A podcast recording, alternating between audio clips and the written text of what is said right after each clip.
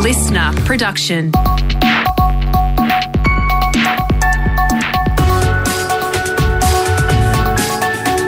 Australia Today's morning agenda with Natasha Belling. Good morning. Thanks for your company. Let's check what's making headlines this Friday, the 13th of May. New emergency alerts have been issued for thousands of residents across southeast Queensland with more torrential rain on the way. The wet weather system that turned deadly in the north of the state is now moving over the southeast, blocking roads, inundating creeks, and triggering dangerous flash flooding. Residents in Noosa, the Sunshine Coast, Gympie, Lockyer Valley, and Scenic Rim are being warned to listen out for emergency warnings in the second major rain event to hit Queensland in just three months. Here's Laura Boekel from the Weather Bureau. The risk of flash flooding and riverine flooding is very real for a lot of communities in Queensland over the coming days. A number of beaches remained closed, and authorities are also warning residents across northern New South Wales to be on alert with torrential rain and possible flash flooding on the way. Meantime, the Queensland Government has announced a new $750 million buyback scheme to help flood affected residents. The fund, which will be matched by the federal government, will help flood affected Queenslanders rebuild, sell, or flood proof their homes. Premier Annastacia Palaszczuk has told Parliament it's all about rebuilding in a better way. Initial assessments from February event show more than 7,000 homes with some degree of damage. These grants literally lift them out of harm's way or replace materials with those that are more flood resilient. Just a week out from polling day, and the former High Commissioner to the Solomon Islands has hit out at Scott Morrison during the Prime Minister's visit to Tasmania. Why are you pushing me out of the way? All I want to do is talk to the Prime Minister. Trevor Sofield was stopped by security from speaking with the Prime Minister, but he told reporters Mr Morrison has lost his vote over the controversial security deal with China. We have lost the plot in the South Pacific. The Prime Minister's party has lost my vote. I'm from the electorate of Bass. And because of the way in which they have totally mishandled our strategic interests, I'm no longer voting for the Liberal Party. As the ambulance ramping and hospital crisis continues to worsen across the country, one of Melbourne's most senior doctors has resigned. Professor John Wilson, who has worked at the Alfred Hospital for 30 years, says deteriorating conditions across the system forced him to quit, warning lives are being put at risk and healthcare workers are being pushed to their limits. The tipping point really came when uh, we were asked to commit to levels of care that we're unable to achieve. Professor Wilson fears there will be a mass exodus of highly skilled, burnt out doctors and nurses unless working conditions are urgently addressed. Overseas now, North Korea has ordered a strict national lockdown after claims it's detected its first case of COVID 19. State media is reporting an Omicron outbreak in the capital of Pyongyang, but further infections are yet to be confirmed. North Korea has refused any kind of vaccine program for COVID 19, even after being offered supplies from other countries. Let's check what's happening in your state with our reporters on the ground to South Australia and thousands of students may need to resit their NAPLAN exams after a major internet outage. As our reporter Sean Maynard says from Adelaide, the race is now on to reschedule assessments. Yeah, well, it seems NAPLAN testing has come a long way from the old pencil and paper way of doing things, but it was, uh, well, looking like schools in Adelaide might have had to go back to the future yesterday. The internet went down in around 70 public schools just after midday. Not ideal when you've got students logged on to complete their assessments. It's actually taking place over a two week period this year, though, to allow for those with COVID to take part. So efforts to get those assessments rescheduled within that fortnight window are underway. Uh, this was also meant to be the final stage of the transition to online assessments, with years three, four, and seven now doing the literacy and numeracy tests electronically, meaning no backup paper tests. But as yesterday showed, they probably could have done with them. To WA, in the state has posted a record surplus of $5.7 billion, with Premier Mark McGowan claiming WA is now the envy of the nation. Our reporter Emma Griffiths has the details from Perth. Yeah, that's right, Tash. The Premier and Treasurer claims our economy continues to carry the nation, and other treasurers agreeing with envy. WA has posted a record surplus of $5.7 billion, which also shows net debt is below 30 billion.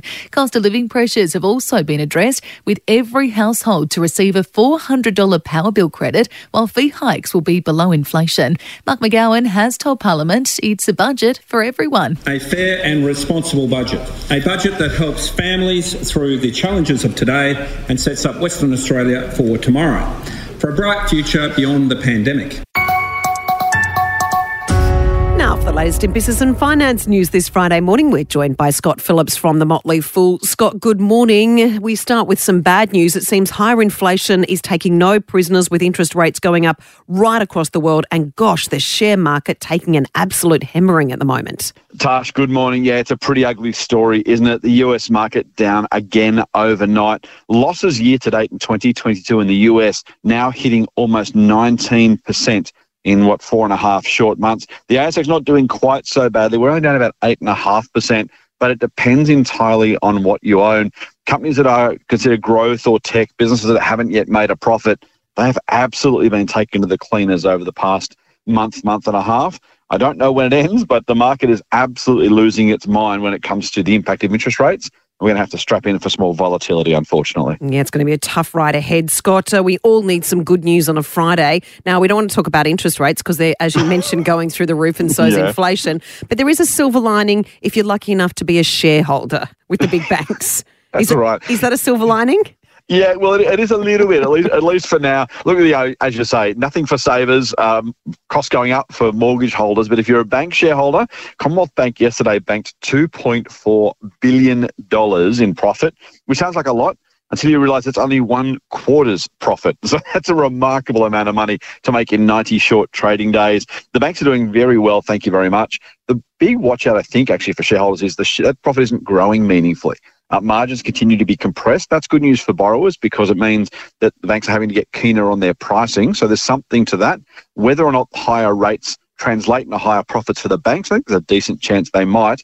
But yeah, $2.4 billion in profit. Uh, CBA shareholders are doing okay. Thank you very much. And do we go back to the good old cash under the mattress? Because uh, Bitcoin, it's some call it digital gold, but gosh, it's not doing well at the moment.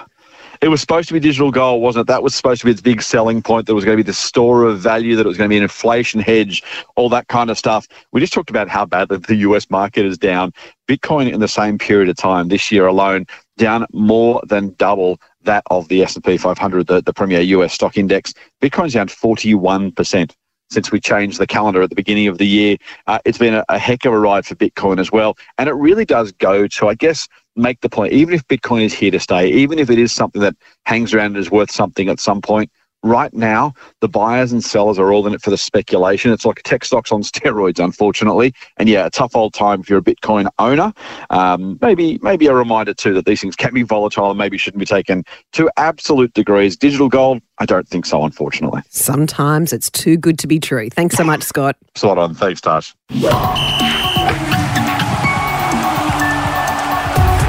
Sport now with Brett Thomas. Good morning, Brett. What a way to start the weekend. Great news for Australian rugby. Yes, absolutely. Good morning, Tash. The Harbour Bridge lighting up green and gold last night after months of anticipation.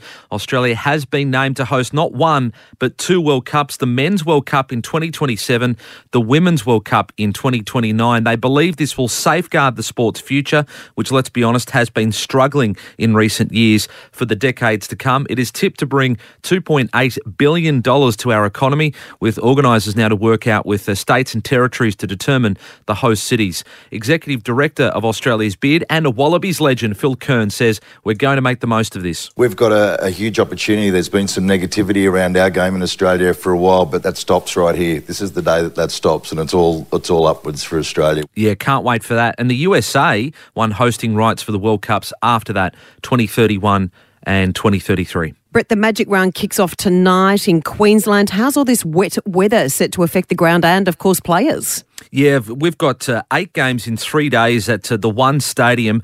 Two tonight, the Bulldogs against the Knights, then the hometown Broncos going for four in a row against Manly. They might need to sprinkle some magic dust on the turf because that is a lot of footy played in a short space of time. And as you mentioned, we have had heavy rain in Queensland and southeast Queensland around Brisbane all week. It will continue uh, across the weekend. They will, uh, ground staff, do some running repairs if needed overnight. But Malcolm Caddies, who is the ground manager, is confident it won't be an issue. Look, I think it'll look a bit worse for wear come Sunday, but our goal is that it's safe and playable, and we'll do testing between games and at the end of each day to make sure that it is safe and playable. Yeah, they have some world class drainage, which they will need across this weekend. Absolutely. And Brett, what's the next step for one of the AFL's greatest coaches? Yeah, Alastair Clarkson, of course, he is a man in demand, coached the Hawks to four premierships, left at the end of last season. He has up to eight clubs chasing him at the moment.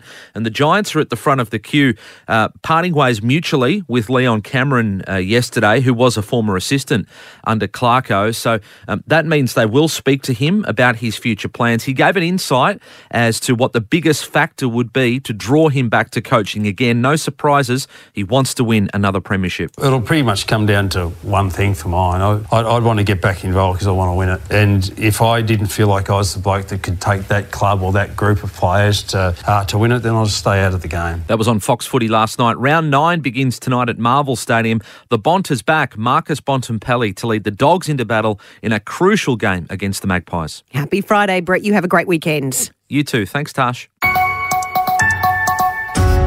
And a passenger has landed a plane off the coast of Florida in the US after the pilot suffered a medical emergency. The passenger, who has remained anonymous, had no previous flying experience. When he noticed something was wrong with the pilot, he then stepped in and contacted air traffic control. Here is some of that conversation. No idea how to fly the airplane. Uh, Roger, what's your position? I have no idea. I can see the coast of Florida in front of me, and I have no idea. Try to hold the wings level and see if you can start uh, descending for me. Yeah, I'm, I'm descending right now at 550 feet a minute. Maintain wings level and uh, just try to follow the coast, either north or southbound. We're trying to locate you. Air traffic controllers talked the man through the landing before he safely touched down. Incredible effort. And that's all you need to know to start your day with Australia Today's morning agenda in your podcast feed from 6:30 a.m. every weekday morning. And you can also get your latest election news and analysis via the LiSTNR app. Head to the Discover tab and click on Your Vote 22. I'm Natasha Belling. Thanks so much for your company. Have a great day. Stay safe and have a lovely weekend. And we'll see you bright and early on Monday.